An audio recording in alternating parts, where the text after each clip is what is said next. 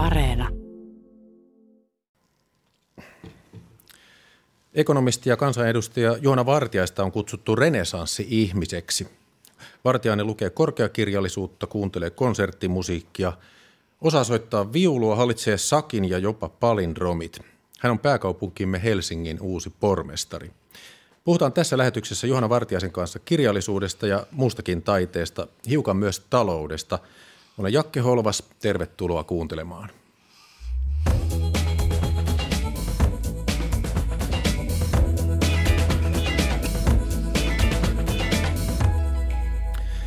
Helsingin pormestari, ekonomisti ja kansanedustaja Johanna Vartiainen, tervetuloa Kulttuuri Ykköseen. Kiitos, kiitos. Olet aikoinaan tehnyt taloustutkijan töitä akateemisella puolella, sitten eri tutkimuslaitoksissa Suomessa ja Ruotsissa. Niin aloitetaan tästä yhdistelmästä, että olet taloustutkija ja kuitenkin intohimoinen taiteen ystävä, kun en tunne taloustutkijoiden siviilielämää siksi kysyn sinulta tästä viitekehyksestä tai porukoista, jossa aikoinaan pyörit, että minkä verran talousasiantuntijoiden keskuudessa on taiteen ystäviä. Sanotaan vaikka Proustin lukijoita. En ole tiedä, että asia olisi tutkittu, mutta mun arvaus olisi, että ihan yhtä paljon kuin muussakin väestössä. Että samoilla aivoilla ja sydämellä kohdistuu mielenkiinto Näin talouteen ja taiteeseen. Näin luulisin. Väitöskirjassasi 1992 käsiteltiin pääoman muodostusta korporatiivisessa taloudessa. Sitten 1993 ilmestyi taloustieteilijä Jukka Pekkarisen kanssa teos suomalaisen talouspolitiikan pitkä linja. Jos mä nyt tuota esimerkkejä tästä henkilöistä, niin siinä väitöskirjassa on esitarkastaja, vastaväittejä ja muita, ja olisiko siellä ollut joku taidetta ymmärtävä, tai puhutko esimerkiksi Jukka Pekkarisen kanssa virallisen työn jälkeen jostain Beethovenista – Harvemmin, mutta se ei tarkoita, että Jukka ei olisi taiteen ja kirjallisuuden ystävä, mutta hän on enemmän suuntautunut suomalaiseen kirjallisuuteen kuin mä taas ehkä eurooppalaisiin klassikoihin. 2000-luvulla siis tässä 00-luvulla työskentelit Ruotsissa kansallisessa taloustutkimuskeskuksessa konjunktuuriinstituuttisissa tutkimusosaston johtajana ja elit Tukholmassa ilmeisesti peräti 13 vuotta sitten kokonaisuudessaan. Kyllä jo kahdessa otteessa, mutta viimeksi 10 vuotta. Millaista taidetta silloin seurasit? Tukholmahan on kulttuuriltaan todella monipuolinen kaupunki, mutta musiikki, joka, jota mä, joka mua eniten kiinnostaa, sitä on Tukholmassa paljon, mutta Helsingissä on ehkä pikkusen omaperäisempää. Täällä on niin avantti ja korvat auki toimintaa. Ruotsissa oli hieno tutustua kyllä pohjoismaiseen musiikkiin ja ruotsalaiseen musiikkiin. Ja sitten mitä mä rakastan on, on tämä ruotsalainen hieno lauluperinne, kun ö, ö, vaikka pääsi tutustumaan Belmaniin, jota lauletaan joskus ihan työpaikkojen pikkujoulussa, niin tämä ruotsalainen viisumeininki on musta kiva. No miten siellä tutkimusosastolla, oliko siellä näitä ekonomisteja, jotka oli kuitenkin taideentusiasteja? No musta ihan samalla tavalla kuin kaikkialla muuallakin, että en mä usko, että ekonomistit jotenkin poikkeaa tässä suhteessa muusta väestöstä. Mutta siellä ei ollut ketään kaveri, jonka kanssa menit esimerkiksi konserttiin? Oli muutamia, mutta harvakseltaan. Ruotsalaiset on yleisesti aika privaatteja ihmisiä, viihtyvät perheidensä parissa. No miten sitten, minkä verran näiden sun tuntemien ekonomistien taidekiinnostusta leimaa se, että ne pohtii taideteoksen hintaa, siis ihan sen taloudellista arvoa? Se on musta erittäin tärkeä ja hyvä osa kaikkea kulttuuria, ymmärtää sen materiaaliset edellytykset, se miten mesenaatit on tukeneet musiikkia ja miten vaikka Ranskan vallankumousta edeltävät, edeltävä ja vallankumousta tukeva tota, teatteri- ja näyttämötaide tota, tuli rahoitetuksi niin niiden aatelisten lipputuloilla, josta sitten monet joutu giljotiiniin, että tota, se, että paljonko taulut maksaa ja kuka sävellykset rahoittaa, niin se on aina Euroopassa ollut mitä kiinnostavin kysymys. Siitä pitää olla kiinnostunut ja se ei ole millään tavalla vastakkaista kulttuurikiinnostukselle. Siellä on historiallinen perinne jo. Niin, no pakkohan se on olla. Taiteilijoidenkin pitää elää ja eri tavoin se on ollut järjestetty mesenaattien ja lipputulojen kautta ja se on kamalan kiehtova osa Euroopan taloushistoriaa. Oletko itse tehnyt tällaisia taidesijoituksia, esimerkiksi ostanut jotain tauluja? Öö, jonkin verran, harvoin kuitenkaan pelkästään sijoitus mielessä, mutta tietysti kun täytyy aina ostaa sellaisia taideteoksia ja tauluja, joista itse pitää, koska se varsinainen tuotto tulee siitä, että sitä saa katsoa, mutta tietysti on kivaa, jos sitten näkee, että jokin asia olisi jopa säilyttänyt arvoaan. Sehän on kuitenkin Suomen markkinalla aika harvinaista. No miten sitten tämä toinen puoli, että oletko törmännyt tässä taloustutkijuran varrella sellaisiin talousasiantuntijoihin, jotka suhtautuu siihen taiteeseen välinpitämättömästi sillä tavalla, että ne mittaa sitä tyhjentävästi rahan kannalta? En oikeastaan. Se on pikkusen myytti, että ekonomistit ajattelisivat vain rahaa. Että, tai se, se on kes, olennainen osa kaikkia inhimillistä toimintaa on sen taloudellinen puoli tässä yhteiskunnassa työjaossa ja musta tuntuu, että ekonomistit ymmärtää sitä oikein hyvin. Sehän on tärkeä ja kasvava toimiala ja se on hyvä ymmärtää Suomessakin, joka vanhastaan on ollut niin teollisuusvetoinen kulttuurisesti, mutta varmasti aineettomat sisällöt ja kulttuurisisällöt on kasvava toimiala maailmantaloudessa, jossa toivottavasti Suomikin on mukana. No mitä ajattelet tästä, että myönnetään julkista rahaa taiteeseen ja kulttuuriin? Kerätään verovaroja ja sitten myönnetään niitä kulttuurialalle.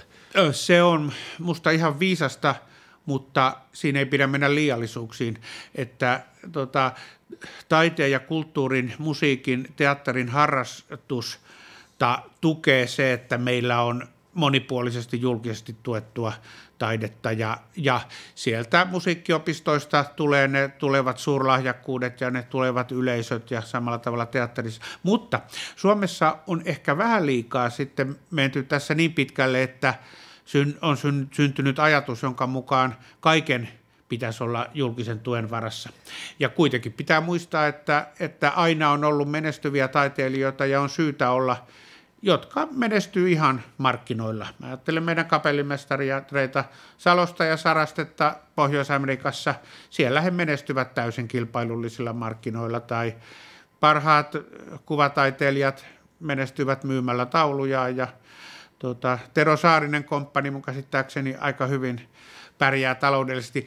Senkin pitää, tämän niin kuin mä en pidä sitä mitenkään pahana, että taiteilijoiden työssä on mukana myös jatkuvasti se taloudellinen paine, vaikka julkinen tuki on tietysti myös välttämätöntä. Mutta nämä nimet, joita mainitsit, nehän on oikeastaan sitten niitä huippuja, niitä kärkiä vaan siellä. Kyllä, kyllä. Ja tota, on, ihan, on ihan erinomaista, että on – huipputaiteilijoita, jotka eivät tarvitse julkista tukea, mutta hekin välillisesti tietysti hyötyvät siitä se, että meillä on niin hyvä musiikkikoulutusjärjestelmä, niin se nostaa näitä kapellimestareita ja säveltäjiä ja tuo myös sitä yleisöä, joka sitten ylläpitää näitä toimialoja. No, kulttuuripiireistä sanotaan usein näin päin, että talouden pitäisi ymmärtää kulttuuria. Johanna Vartijainen sanoi, että kauppalainen haastattelussa tuossa pari vuotta sitten päinvastoin, että kulttuurin pitäisi ymmärtää taloutta. Sanoit haastattelussa näin, että taiteilijalle on oikein terveellistä ajatella, miten oman tuotannon saa taloudellisesti järkeväksi. No vähän mitä tässä aikaisemmin jo sanoit, millaista voisi olla taloudellisesti järkevä taide? Siis sellainen, joka, joka, josta ihmiset pitävät niin, että, että sen, se tuottaa niin paljon iloa, että ollaan valmiit ostamaan tauluja tai – hyvän, hyvin designattuja huonekaluja tai teatterilippuja tai, tai romaaneja. En mä sillä mitään muuta tarkoittanut. Ekonomisteillahan on kuitenkin se perusajatus, että se mikä on arvokasta, niin sitä ei, se ei saa olla pelkästään ö, valtion kulttuuritoimikuntien päätettävissä, vaan ihan lippuja ja taideteoksia ostavalla yleisöllä pitää olla oman kysynnän kautta siinä myös rooli. Ja niinhän se aina on ollut tuota, eurooppalaisessa kulttuurihistoriassa, että ne molemmat tarvitaan. Mutta Suomessa on vähän liikaa se ajatus, että kulttuuria voidaan edistää vain julkisella tuella. Sitäkin tarvitaan. Mutta sitten hän se tarkoittaa, että yleisöä pitää olla paljon, että saadaan massat liikkeelle. Pitäisikö taiteilijan tutkia jotain käyttäjädataa? Varmaan he tutkivatkin ja oletan, että tehdään. Kyllähän taiteilijat aika hyvin tietää ja vaikka säveltäjät, että heillä on käsitys siitä, millä tavalla – millä tavalla erilaiset teokset myy. Ja tota, parhaat kuitenkin pärjää, mutta onhan esimerkiksi kiinnostava ilmiö on se mun mielestä, mikä, mikä varmaan moni konserteissa kävijä on huomannut, että taideteokset, jotka kuulosti, jotka oli 70-luvulla vaikka uusi musiikki, se kuulosti kovin niin kuin vaativalta ja kummalliselta ja sillä oli vähän yleisöä. Ja sitten kun vuosikymmenet kuluu ja ne uudet taideteokset, ne, nehän muokkaa sitä koko sitä maisemaa ja sitä, mihin ollaan totuttu ja mistä tykätään. Sitten kun niitä kuullaan uudestaan nyt, vaikka 40-50 vuoden kuluttua, ne kuulostaakin viihdyttäviltä ja kauniilta ja, ja, ja helpoilta, että tota, mä ajattelen monia sävellyksiä, vaikka Messiaanin Turangallila sinfonia, joka aluksi oli sellainen pikkusen kummajainen, mutta nyt kun sen kuulostaa, kuulee uudestaan, niin vanhempana, vanhemmalla jällä, niin se kuulostaa aivan ihanan kauniilta ja, ja viihdyttävältä. Ja tässä muuten on yksi pointti, jonka, joka, tota, jonka Proust sanoo kamalan hyvin jossain kohtaa romaaniaan, että, että jostain taiteilijoista sanotaan, että he olivat edellä aikaansa – mutta oikeasti sehän tarkoittaa sitä, että ne samat taiteilijat, niin ne luovat sitä myöhempää aikaa. Että se ei ole vain sitä, että ne on jotenkin arvannut sen, mihin päin mennään, vaan että he luovat sitä, niitä mieltymyksiä, niitä herkkyyksiä. Mä luulen, että, että Proust silloin puhui Renoirista ja impressionisteista, joita silloinkin saatettiin perinteisissä taideakatemiapiireissä pitää kapinallisina ja suttusina, mutta jotka nyt on on tietysti, niin kuin, joiden teoksia myydään kalliimmalla kuin mitään muuta. Niin varmaan ajan kanssa, jos menee 20-30 vuotta tai 100 vuotta, niin sitten joku silloin vielä kontroversaali, tuntematon taiteilija, joka silloin oli köyhä, niin sitten saattaa olla kysytty. Mutta sitten jos ajatellaan ihan tätä päivää, niin pitäisikö kulttuurissa miettiä sitten niin kuin kysyntää, tavallaan markkinoita, yleisön palvelua, niin silloinhan esimerkiksi joku Danny tekee sitä, mitä pitää tehdä, koska se on enemmän viihdettä.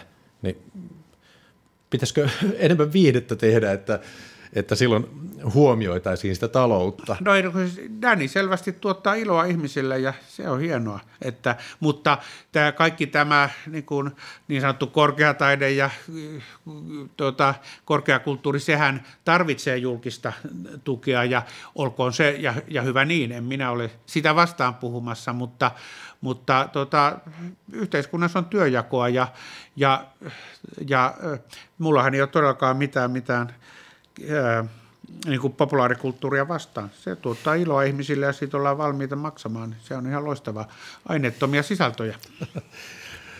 Palataan vielä tuohon populaarikulttuuriteemaan myöhemmin, mutta nyt perutetaan vähän nuoruuteesi. Pääsit kuudella älällä ylioppilaaksi 1977 maineikkaasta Helsingin suomalaista yhteiskoulusta eli Sykistä. Ja harrastuksiin on kuulunut muun muassa sakki, osaat soittaa viulua, soitit aikoinaan muun muassa ylioppilaskunnan soittajissa. Minkä verran Juhana Vartiainen vielä soittaa viulua? Tiedätkö, mulla on ö, nivelrikko tuossa olkapäässä, joka osittain saattaa johtua siitä, että mä olin vähän väärissä asio- asennoissa harjoitellut, että mä en ole nyt tota, yli kymmenen vuoteen koskenut viuluun. Tota, että mä oon enemmän nyt kuuntelupuolella. Entä sakki? Vieläkö pelaat? Pelaan sakkia, tietokon, näitä kansainvälisiä internetin tietokonesaitteja vastaan ja joitakin kavereita vastaan, mutta en mitenkään ei, kilpasarjoissa, ei mulla mitään luokituslukua tai sellaista, mutta shakkiturnauksia on nykyään kiva seurata, kun ne on, ne on muuttunut se, nykyään pelataan paljon enemmän nopeatempoista, että se ei ole semmoista, että täytyy, täytyy tuntikaupalla seurata pelejä, joissa ei tapahdu yhtään mitään, vaan on nopeatempoista ja viihteellistä. Ja nyt vielä tämän koronan aikana on ruvettu pelaamaan etänä niin, että näiden huippupelaajien naamat näkyy hyvin läheltä ja peli etenee nopeasti ja kaikki heidän emotionsa tuota, kun he, heillä on voittoja ja, tai katastrofeja, niin, niin näkyy hyvin selvästi heidän kasvoiltaan, että netti, nettisakista on tullut aika viihteellinen ala. Johanna Vartiainen, sinua on luonnehdittu renesanssi-ihmiseksi ja tosiaan nuorena jo kiinnosti kulttuuri, muun muassa Beethovenia kuuntelit. Oliko nuorena mielessä taiteen tutkimuksen opiskelu tai sitten johonkin taidekorkeakouluun pyrkiminen? Eipä juuri. Kyllä mä olin, mä olin kiinnostunut matematiikasta ja yhteiskuntatieteistä – Tota, mä olin koulussa, jos annettiin valtavasti arvoa musiikkiopinnoille, että mäkin kyllä ahkerasti harjoittelin viulutunnilla, mutta ja soitin kouluorkesterissa. Mutta siellä oli kyllä niinkin hyviä. Mullahan oli siellä koulun orkesterissa mukana Esa-Pekka Salonen ja Atso Almila ja tämmöisiä, josta heti huomasi, että noista ehkä voi tulla muusikoita, että se vierotti tehokkaasti niistä ajatuksista. Näki rinnalla sen verran kovia nimiä. Kyllä. Kanavalla Yle Radio 1 ohjelmassa Kulttuuri 1 vieraana Helsingin pormestari Juhana Vartiainen. Jakke Holvas juontaa.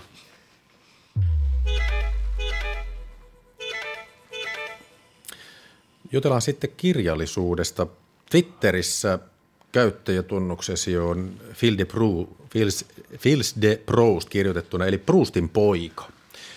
Ja vuonna 2013 Imagileiden haastattelussa kerrotaan, että kun löysit Marcel Proustin sen kadonnutta aikaa etsimässä kirjasarjan, luit sen kolme kertaa putkeen alkukielellä ranskaksi.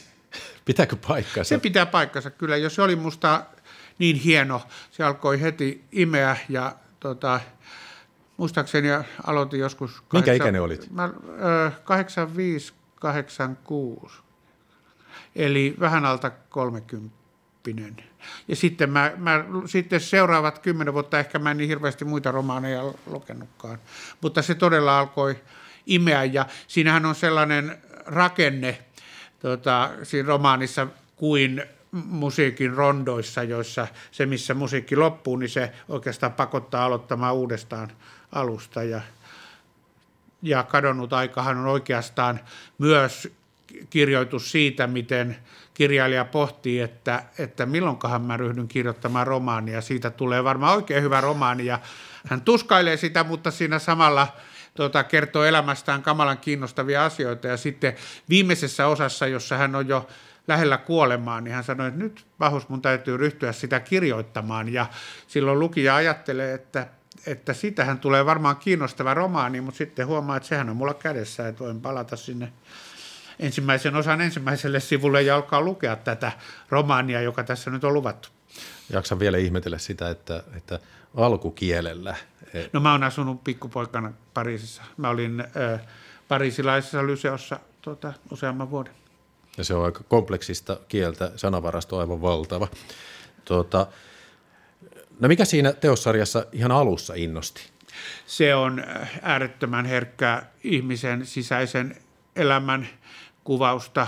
Se alkaa jo niin kauniisti, kun sanotaan, että nukkuvan ihmisen ympärillä on erilaisten maailmojen ketju. Ja, tuota, mutta si, siinä on paljon aspekteja, että se on äärettömän kaunista, ja, ö, mutta se on myös ilkikurista. Brusthan on, on valtava koomikko ja ilkikurisesti ja ironisesti tarkkailee ilmiöitä.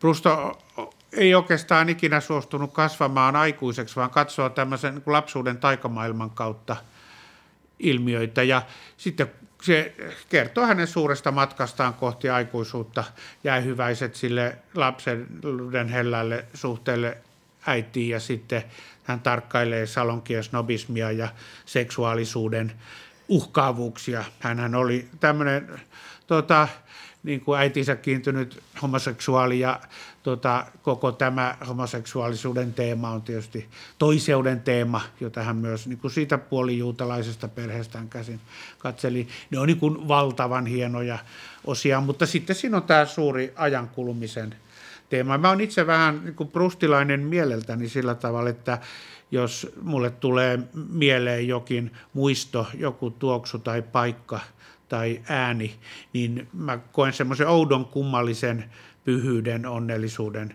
tunteen, vaikka tota, ne voi olla hyvin satunnaisia. Tai jos mä kävelen jossain paikassa, jossa mä oon kauan sitten asunut, niin se muuttuu mulle jotenkin pyhäksi. Semmoinen prustilainen ajatus, että koko ihmiselämä ja aika on niin litistyneenä tässä hetkessä, niin sehän oli tämmöistä Bergsonilaista filosofiaa Prustilla, mutta jotenkin se puhuttelee mua, soittelee mun niin sisäisiä harpunkieliä kamalan vahvasti. Mutta Proust on, on äärettömän tarkka niin kuin ihmisten tarkkailija ja, ja ö, hän ei ole sellainen modernisti niin kuin jotkut, vaikka James Joyce vaikka tai monet muut, jo, joita täytyy vähän miettiä, että mitä piilomerkityksiä tässä on ja jotka niin kuin koko ajan testaa lukijaa ja pakottaa ajattelemaan. Proust on Prustin lauseet on monimutkaisia ja pitkiä, mutta hän on niin äärettömän pedagoginen. Hän on koko ajan lukijan puolella. Hän niin selittää todella kaikki niin kuin ihmisten psykologisia mielenliikkeitä, jotka näkyy heidän silmien ja poskien värähdyksissä ja tuota, koko käyttäytymisessä. Et hän on sillä tavalla niin kuin kuitenkin tota, niin kuin mä sanoisin, lukijan puolella, ei, ei niin kuin monien modernistien tapaan tota, ikään kuin koita piilottaa niitä, niitä mer, merkityksiä.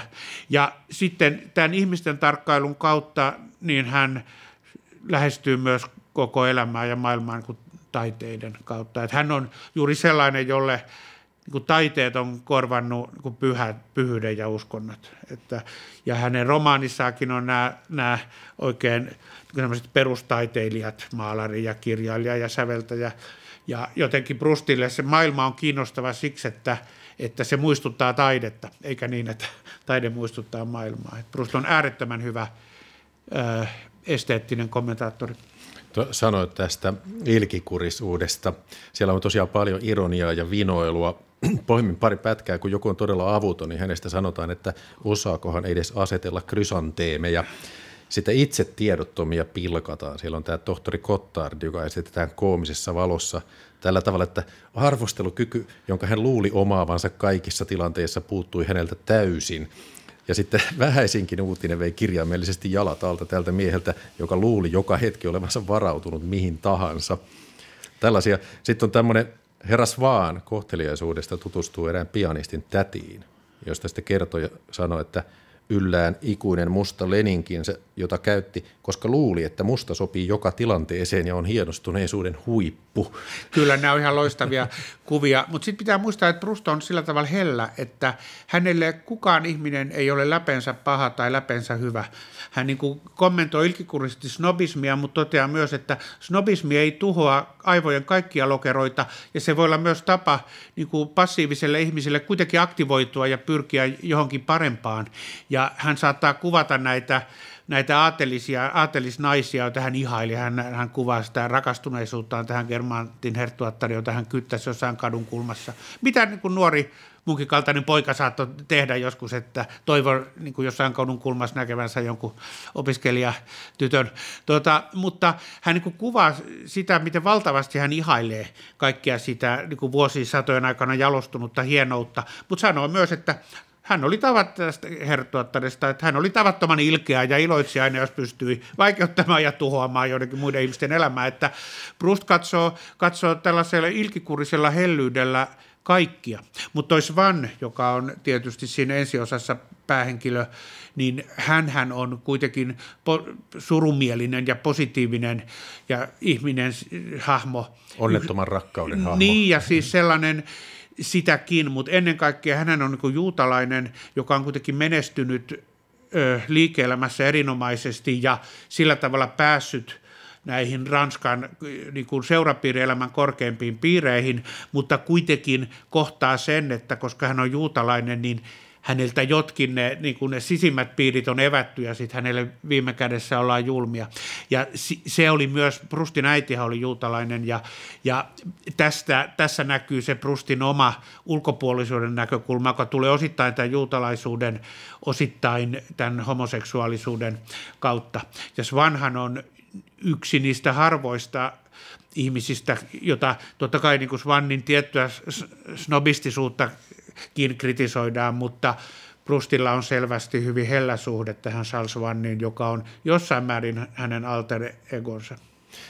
Kadonnutta aikaa etsimässä kirjasarjan ensimmäinen niiden julkaistiin alun perin vuonna 1913. Se sisältää osat Svannin tie, Combrey ja Svannin rakkaus ja paikan nimet nimi. Sitten toinen niide 1918 julkaistiin, siinä oli osat kukkaan puhkevien tyttöjen varjossa, yksi ja kaksi, ja sitten näitä teossarjan osia julkaistiin 1920-luvulla lisää osa kirjailijan kuoleman jälkeen.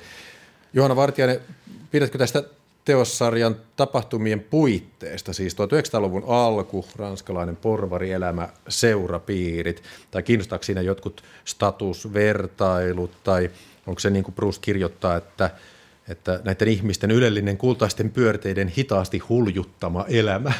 Siinä on siis kaikki noi on tärkeitä ja ihania teemoja. Siinä on myös se ajan kulu, että ne, jotka on seurapiirielämän korkeimmilla palleilla, niin ne jossain vaiheessa suistuu sieltä pois ja sitten tulee ihan, ihan uusia.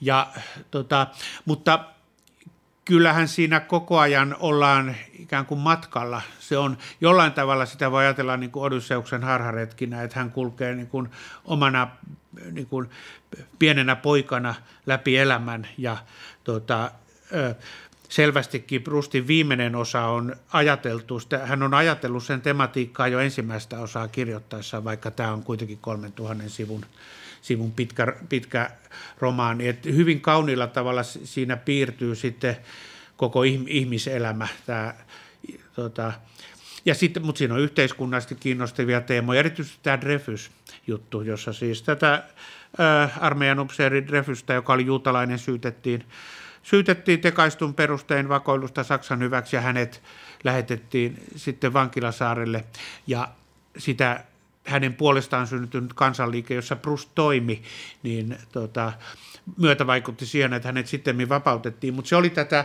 Ranskan yläluokkaa äärettömän voimakkaasti jakava ja silloin kun puhutaan intellektuaalien historiasta, yleensä mainitaan tämä keissi, että sieltä tuli ensimmäiset intellektuellit. Kyllä, kyllä, ja Sola oli siellä sakkyyskirjoituksillaan, ja ja, ja näin, mutta hän kuvaa kiinnostavasti sitä, miten se jakoi tätä Ranskan yläluokkaa, jota, jota Proust tarkkaili, ja siinä siitä oppii myös sen, että ei tälle Ranskan taantumukselliselle yläluokalle ei itse asiassa ollut kovin olennaista se, oliko Dreyfus syyllinen vai ei, vaan olennaista oli se, että suurta armeita, La Grande Armeita ei saanut nyt vaan asettaa, asettaa kyseenalaiseksi.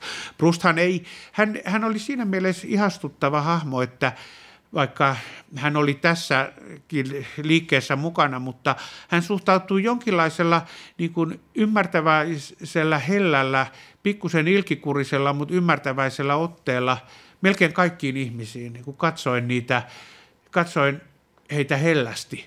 Ja, ja tota, se on siinä mielessä, hän oli jollain tavalla kuitenkin aika kaunis sielu, vaikka hän oli niin kuin, hänen sukupuolielämässään oli kummallisia perversioita esimerkiksi tuota, Proust ikään kuin etsii tällaista subjektiivista totuutta. Se pyrkii, tämä kertoja yrittää selvittää jokaisen mieleyhtymän ja motiivin, siis että milli tarkasti selvitetään, että miksi joku tuntee niin kuin tuntee.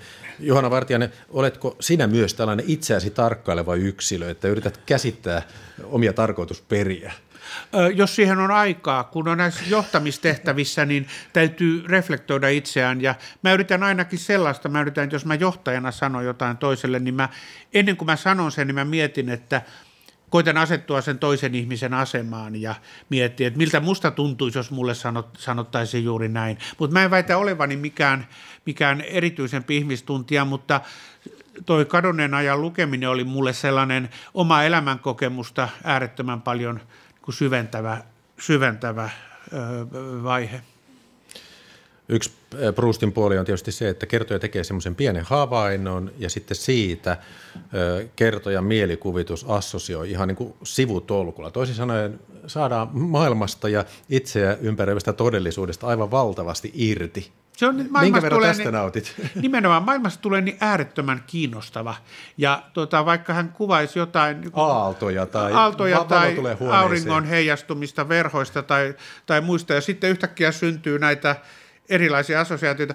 Siis ja, ja Proust on siinä parempi kuin kukaan. Tämä englantilainen kriitikko Alain de Botton, joka on kirjoittanut hienon Proust-ylistyskirjan, niin hän ottaa hyvä esimerkin siitä, että kun tuota, Proust, kun kuvataan kuuta, joka näkyy iltapäivän aikana, siis ei yöllä, mutta kuuhan joskus on semmoisessa asennossa, että se näkyy jo iltapäivällä semmoisena, tota, niin ei loistavana, mutta valkoisena möllikkänä taivaalla, niin moni kirjailija sanoisi, että, että kuu näkyy pilvien lomasta tai jotain muuta, mutta Proust sanoo, että se, että kuu näkyy nyt tässä vaiheessa, niin sehän on vähän sama asia kuin, että pieni teatteriseurue olisi tullut kaupunkiin ja jotkut tästä seurueesta esittävät näytelmää, mutta yksi teatteriseurueen jäsennäyttelijä, joka ei sillä hetkellä osallistu näytelmään, onkin hiipinyt sinne yleisön joukkoon pikkusen katsomaan tätä näytelmää.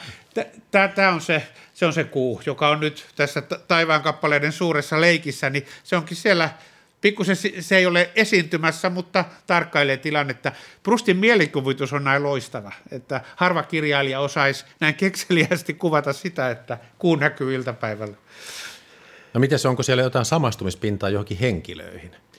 Tota, no, tämä Svannin hahmo on se, niin kuin sillä tavalla surumielinen, että häntä kohtaan tuntee sympatiaa, mutta Prustin ö, kirjoitustapa ei ole semmoinen, että se kutsuisi samastumaan henkilöihin, koska se koko kertoja minä on sillä tavalla puolivälissä Prustin itsensä ja lukijan välillä.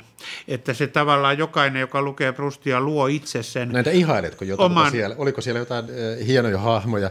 Oli, kun ku, oli kuvaus tässä herra Legrandista, niin tuli mieleen Johanna Vartiainen. Kauhistus. Hän siis, oli kuitenkin aika, aika julma Tää, tyyppi sitten semmoisessa insinööriydessään. Kertojan perhe pitää häntä valioluokan miehen, joka suhtautui elämään äärimmäisen tyylikkäästi ja hienovaraisesti, mutta siis esteetikko snobeja vastustava snobi, joka kertoo, sanoo kertojan isälle tällä tavalla, että pilvissä on tänä iltana kauniita violetin ja sinisen sävyjä, eikö totta? Ja sitten täällä Legrandilla on pilkullinen lavalier-solmio, jota torin tuuli lehytteli, liehui Legrandinin yllä kuin hänen urhean eristäytymisensä ja ylvään itsenäisyytensä taistelulippu. Niin mietin, että on varmaan joskus nähnyt jossain äh, sanomalehdessä kuvan vartiaisesta, jolla on pilkullinen solmio heilumassa tuulessa. No, tota, mutta kannattaa nyt noiden, noidenkin rivien niin kuin syvä ironinen sisältö, sisältö muistaa, että Brusthan ei, hän ei niin kuin ihaile tollasta jaloutta, vaan ne todelliset ihmisen arvot on jossain niin kuin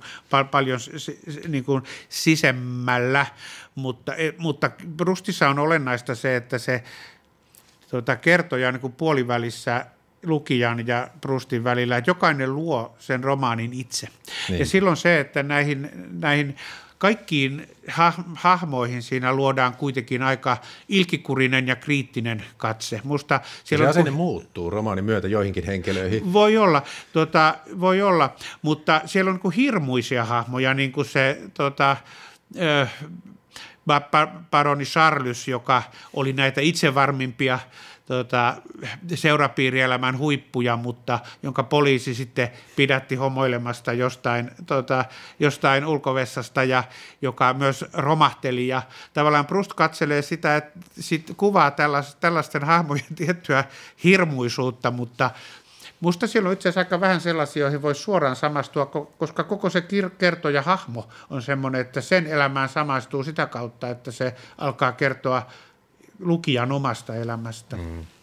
Aika tyly hahmo taitaa olla tämä ystävä Bloch, jota ei kiinnosta kellonaika eikä sää kerran Blohon vesisateesta märkä ja sanoi, että minun on täysin mahdotonta sanoa, onko satanut vai ei. Minä elän niin tyystin luonnonolosuhteiden ulkopuolella, etteivät aistini vaivaudu ilmoittamaan siitä minulle. Joo, mutta täytyy muistaa, että tämä blog, joka oli siis... Se oli myös juutalaisvastainen. Brustin, ju, Brustin eikö hän ollut kuitenkin, hän oli juutalainen kyllä. myös. Ja, mutta myös kritisoi heitä, kyllä, mutta blog oli siis, tuossa vaiheessa hän oli niin kuin nuori sälli, ja hänessä oli sitä niin kuin nuoren tuota, teinipojan ja nuoren aikuisen röyhkeyttä. Ja Proust aprikoi sitä, että kun Block oli kylässä ja Proustin isoäiti voi, voi huonosti, niin Block oli purskahtanut itkuun ja sitten tota, Brust vaan tuumi, että mun vanhempani ei varmaan anna paljon arvoa tuolle itkulle, koska ne tietää tällaisena pitkästä elämänkokemuksesta, että tällaiset yhtäkkiset mielenliikkeet ei kuitenkaan kanna elämää, vaan elämässä, elämän rakennuspuina on, on moraalijärjestelmän noudattaminen, uskollisuus ja luotettavuus. Että ne suhtautu blokkiin myös niin kuin pikkusen ö, karsastain, mutta Blok oli nuori, nuori poika, lapsi, että hän, hän, hänen täytyy suhtautua sillä ymmärtäväisyydellä kerran sitten tuota, tämä blog kutsuu tämän kertojan syömään luokseen ja siellä tarjoilee ruokaa. Tässä on muuten hienoja ruokakuvauksia. Siinä blog sanoo kerran näin, että suvatkaa ottaa hiukan lisää tätä sorsaa, jonka rasvan raskauttamille reisille siipikarjan ylin uhripappi on pirskotellut pikareittain punaviiniä.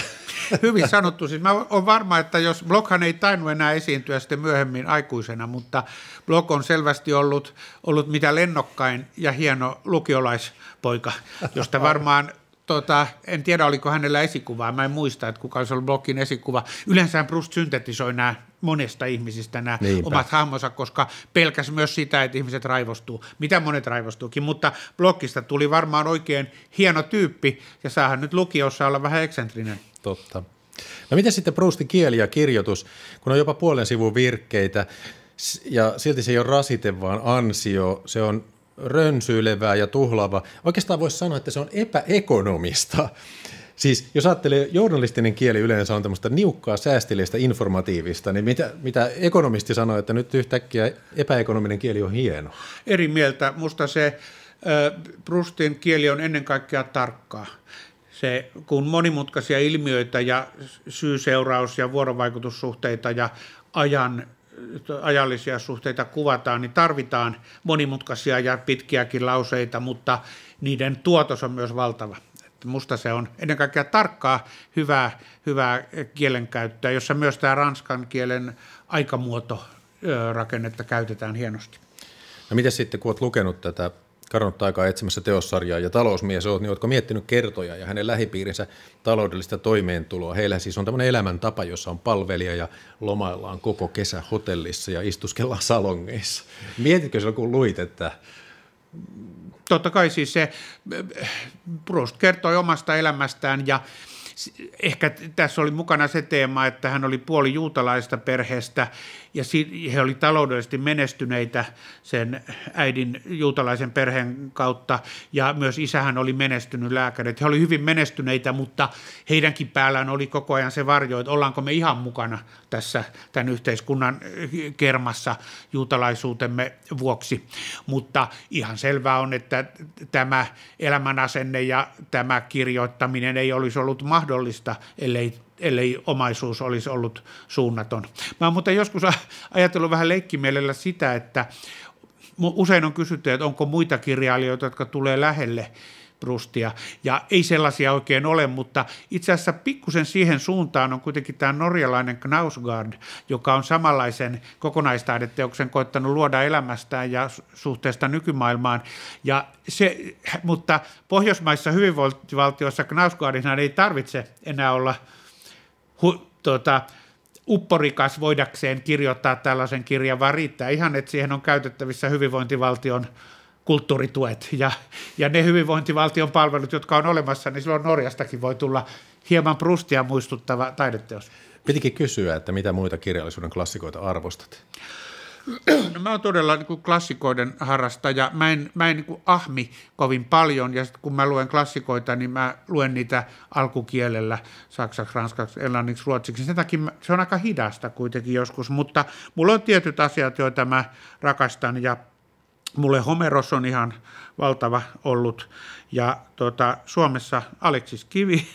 Ja tota, sitten musta toi Melvillen Moby Dick oli musta äärettömän hieno, että sen mä, mä harvoin luen muita romaaneja kahteen kertaan. Homerosta mä oon lukenut sitä vanhaa suomennosta, mutta myös Moby Dick on, on se on tällainen niin kuin kokonaisnäkemys uskonnollisesta perinteestä elämästä ja maailmasta. Ja sitten no, mä arvostan myös näitä ranskalaisen perinteen psykologisia romaaneja, Flaubertia ja Stendhalia.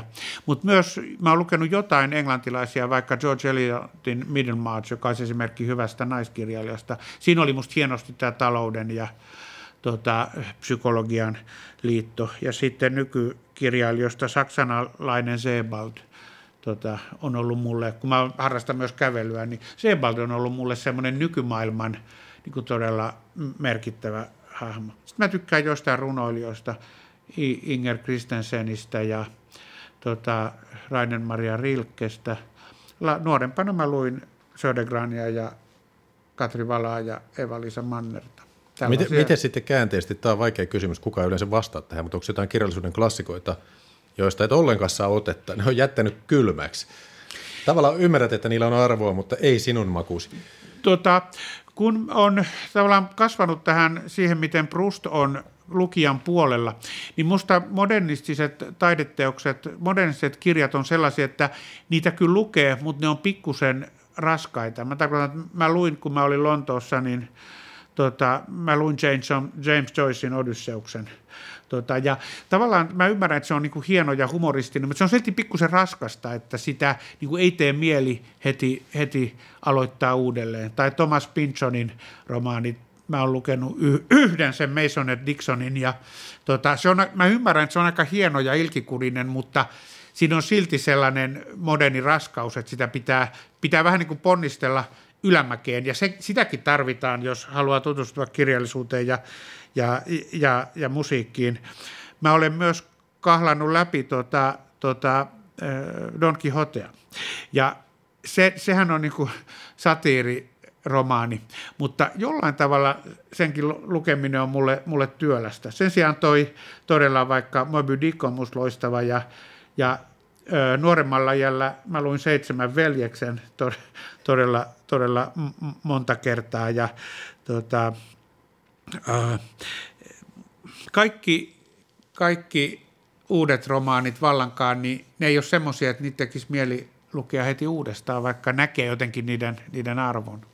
Puhutaan sitten klassisesta musiikista. Sitä on tosiaan kuunnellut pikkupojasta lähtien Juhana Vartijainen, ilmeisesti just Beethoven. Ja siis kun olit pikkupoika 60-70-luvulla, 70-luvun alussa, niin silloinhan länsimaissa ja Suomessa kuunneltiin poppia ja rockia. Vartijainen kuunteli Beethovenia. Miksi? Olitko ihan outo lintu sitten koulussa? Oliko muita kavereita? No siellä, nyt jo kerroit kyllä aikaisemmin, että siellä oli teidän koulussa, mutta tota... Siis SYK oli tämmöinen valtava musiikkiorientoitunut koulu, että mikään niin musiikkiharrastus, tuota, soittotunnit ja koulun orkesteri ei voinut ikinä olla väärin siellä, että siellä se oli, se oli aika norm, normaalia. Ja mä kyllä kuuntelin, kuuntelin kouluaikana klassista musiikkia, muutakin kuin Beethoven ja tuota, ihan perusklassista klassista musiikkia. Mä en ollut koskaan niin innostunut popista ja rockista, vaikka tietysti nuorena ihmisenä seuraa sitä, mitä ympärillä tapahtuu. No kun pidät tästä konserttimusiikista, niin tuota, kun meet konserttiin, niin miten valitset konsertin? Vaikuttaako siihen orkesteri, kapellimestareineen? Menetkö kuuntelemaan helpommin, jos on tietty säveltäjä, tietty teos tai tietty esiintyjä?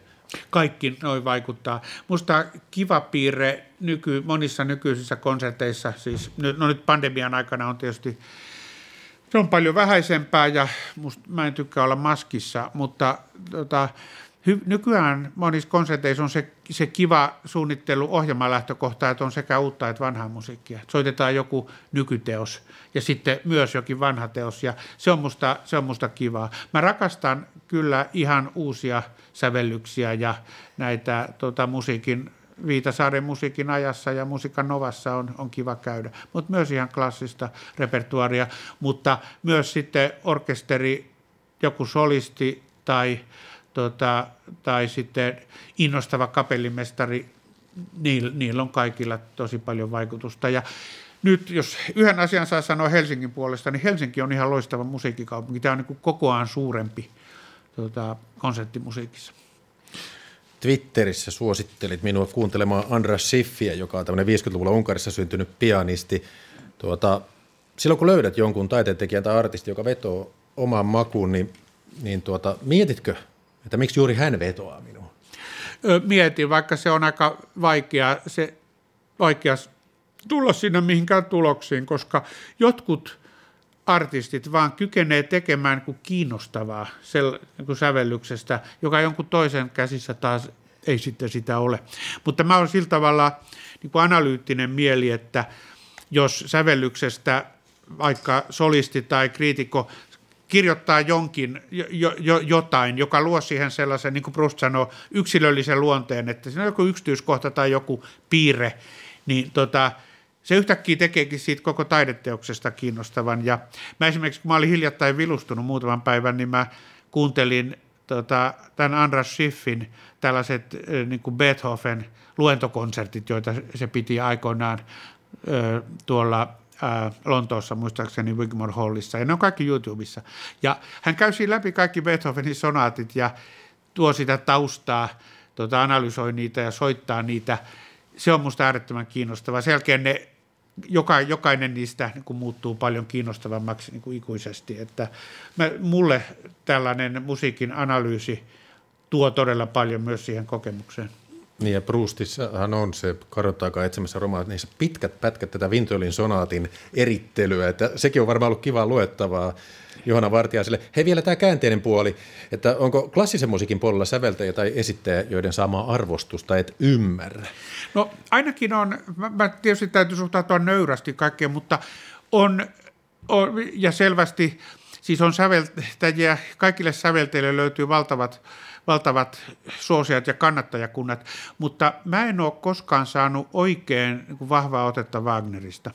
Että musta tässä klassisessa musiikissa, Hain, Mozart, Beethoven, siitä lähtee semmoinen linja, jossa on tämä niin sonaattimuoto, joka on aika tiukka. Että siinä on niin teema ja sitten tota, sitä kehitellään ja sitten palataan jotenkin kotiin lopussa ja kaikki siitä, melkein kaikki siitä sen jälkeen tullut klassinen musiikki on jotenkin mukana niin kuin siinä perinteessä, että niiden avulla voi kuunnella sitten Mahleria, Bruckneria ja sen jälkeen Sibeliusta ja Sibeliuksen seitsemännen jälkeen sitten Magnus Lindbergia ja niin. Se on niin kuin valtava jatkuvuus.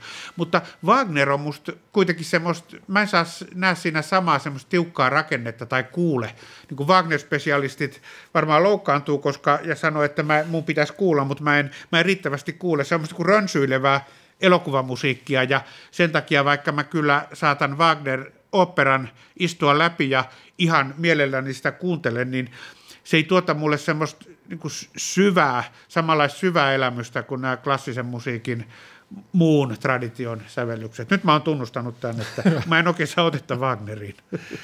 Kanavalla Yle Radio 1 ohjelmassa Kulttuuri 1 Helsingin pormestari Juhana Vartiainen keskustelemassa taiteesta. Jakke Holvas juontaa.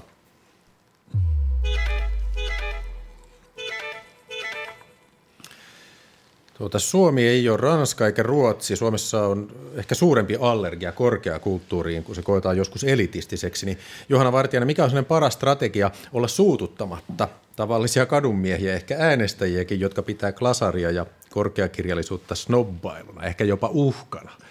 Ö, Pitääkö olla vaan hiljaa? Itse asiassa mä en ole ihan samaa mieltä, että täällä vierastettaisiin niin korkeakulttuuria, varsinkin musiikkia, kun musiikilla on ollut tämmöinen kansallisia merkityksiä kantava rooli. Että me on täällä halutaan, että on kansallisia eroja Sibeliuksesta eteenpäin sitten.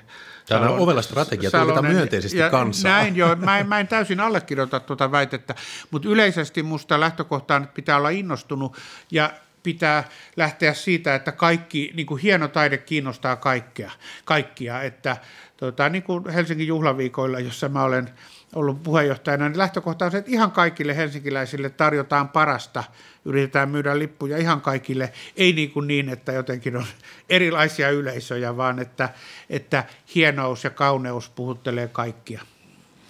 Tuota, minkä verran sinulla on pormestarina valtaa vaikuttaa Helsingin kulttuuritarjonnan rahoitukseen? Ö, tota, lähinnä tämän näiden valtuustoryhmien keskustelujen kautta, mutta ja tämän yleisen budjetin kautta, mutta pormestarina sel, pormestarille ei sellainen rooli. Musta kovin hyvin sovi, että yrittää, yrittää johonkin nimenomaiseen toimialaan tai toimintaan selvästi saada enemmän resursseja, koska pormestarin tehtävä on kuitenkin enemmänkin katsoa sitä, että koko tämä kunnallisdemokratia toimii hyvin ja lautakunnat ja valtuusto ja valtuustoryhmät voi neuvotella budjetin painopisteistä, että musta pormestarin rooli on enemmän niin koko talouden ja toiminnan niin kuin tehostamisessa ja, ja myös edunvalvonnassa suhteessa valtiovaltaan. Mä en, en haluaisi olla minkään erityisen toimialan kuin edunvalvoja, vaan olen kaikkien käytettävissä. Ja olet korkeakulttuuriin erityisesti vihkiytynyt. No miten kun itse asut tuolla Kruunhoon Jugend-maailmassa, niin mietin, että ymmärrätkö sitten tällaista katutason nuorten avointa tilaa ja mitä kaikkea taidetta ja kulttuuria se synnyttää, että onko mielestäsi lapsille ja nuorille Helsingissä tällä hetkellä tarpeeksi tällaisia matalan kynnyksen paikkoja, että pääsee helposti, bändi- ja teatteritilat, skeittipuistot. Onko niitä tarpeeksi? Varmaan aina voi toivoa enemmän, mutta ainakin niitä on enemmän kuin ennen. Helsingissä ja tietysti muissakin kaupungeissa maailmassa on yhä enemmän halua ja, ja tilaa. On skeittipuistoja ja on lavoja. Just tässä olin lauantaina pyöräretkellä ja eh, Itä-Helsingissä Kontulassa kiersin Malmin ja sitten palasin Teurastamon kautta. Siellä oli lavalla monia räppäreitä esiintymässä. Selvästi aika matalalla kynnyksellä pääsee esiintymään. Näin myös skeittipuistoja, tota, erilaisia tota, ilmaisun paikkoja. Että en tiedä, onko meillä ikinä tarpeeksi, mutta ainakin Helsinki on nyt tuossa suhteessa paljon paljon hauskempi kaupunki kuin omassa nuoruudessa. Niin mietin vaan, olet lapsena nuorena asun myös Kontulassa ja Haagassa, eli tota, mutta että varmaan jo ekonomistivaiheessa vieraannuit tästä osasta Helsinkiä, että tota, sitten ajattelin vaan, että pelkästään tuet taidetta, joka menee tällaisten porvarillisten kulttuurikotien kasvateille. Ei, ei, kun musta se on ihan olennaista, että, että kun kaupungissa on erilaisia kaupunginosia, niin kaikissa kaupunginosissa tunnetaan, että on myös kulttuuria, taidetta ja festivaaleja meille. Se on meidän ihan yhteinen pyrkimys kaupungin johdossa. Johanna Vartijainen, ymmärtääkseni sinun näitä poliittisia kantoja on tällaiset, että enemmän työllisyyttä, ehkä pienilläkin palkoilla, kotiäidit töihin, nostettava eläkeikää, lisää maahanmuuttajia työvoimaksi. Ja näissä ehkä se kokoava ajatus on se, että ihmisistä pitäisi saada enemmän irti. Miten olet päätynyt tällaiseen toiveeseen? Se on ihan, se on äärettömän looginen. Mä en sanoisi, että ihmisistä pitäisi saada enemmän irti, mutta enemmän ihmisiä pitäisi olla töissä ja vähemmän, vähemmän työ, elämän ulkopuolella. Ja se johtuu ihan siitä, että meidän väestö ikääntyy. Eli kun meillä on hyvinvointivaltioissa aktiiviväestö tuottaa ne verotulot, joilla me hoidetaan vanhat ihmiset ja, ja lapset ja nuoret ja rahoitetaan julkispalvelut. Ja kun tämä aktiivi-ikäisten, työikäisten määrä vähenee, niin se johtaa meillä julkistalouden kriisiin. Se johtaa alijäämiin ja siihen, että me ei, me ei enää voida rahoittaa näitä hyvinvointipalveluja. Ja sen takia meidän täytyy työikäisen väestön parissa nostaa työvoimaan osallistumisen astetta. Näin on muut Pohjoismaat tehneet. Me ei olla vielä päästy siinä just alkua pidemmälle. Mutta Me ulottu... pitää saada myös lisää maahanmuuttajia. Ulottuuko tämmöinen lisätehon toive myös taiteilijoihin? No tota, musta kaikki, mikä tuottaa arvonlisää ja verotuloja, niin auttaa tässä. Että eh, taloustieteilijän näkökulmasta – taide ja aineettomat sisällöt, ne on yksi toimiala, ei ne ole mitenkään vähempiarvoinen. Ne, niissä tulee arvonlisää, joka näkyy siinä, että ne tuottaa ihmisille iloa. Että se on ihan niin kuin, sitä ei pidä ajatella, että se on jotain niin kuin vähempiarvoista kuin vaikka teollisuus. Olisiko Vartiaisen yhteiskunnassa Proust kirjoittanut vielä yhden niteen enemmän tätä kadonnut aikaa etsimässä sarjaa? No, nyt tuli li- liian vaikea kysymys, en osaa vastata. jäädään miettimään sitä. Kiitos keskustelusta. Ekonomisti, kansanedustaja ja Helsingin pormestari Juhana Vartiainen. Kiitos. Ja vielä tietoa Kulttuuri tekijöistä. Kulttuuri Ykköstä tuottaa Olli Kangassalo. Tässä lähetyksessä äänitarkkailijana toimi Jukka Viiri. Lähetyksen juonsi minä, Jakke Holvas. Huomenna tiistaina Kulttuuri Ykkösen juontaa Pia-Maria Lehtola. Vieraana on kirjailija Salla Leponiemi. Leponiemi on kirjoittanut elämän kerran suomalaisesta kultakauden taidemallarista Elin Danielson Gambogista. Kiitos kuulijoille. Hei hei!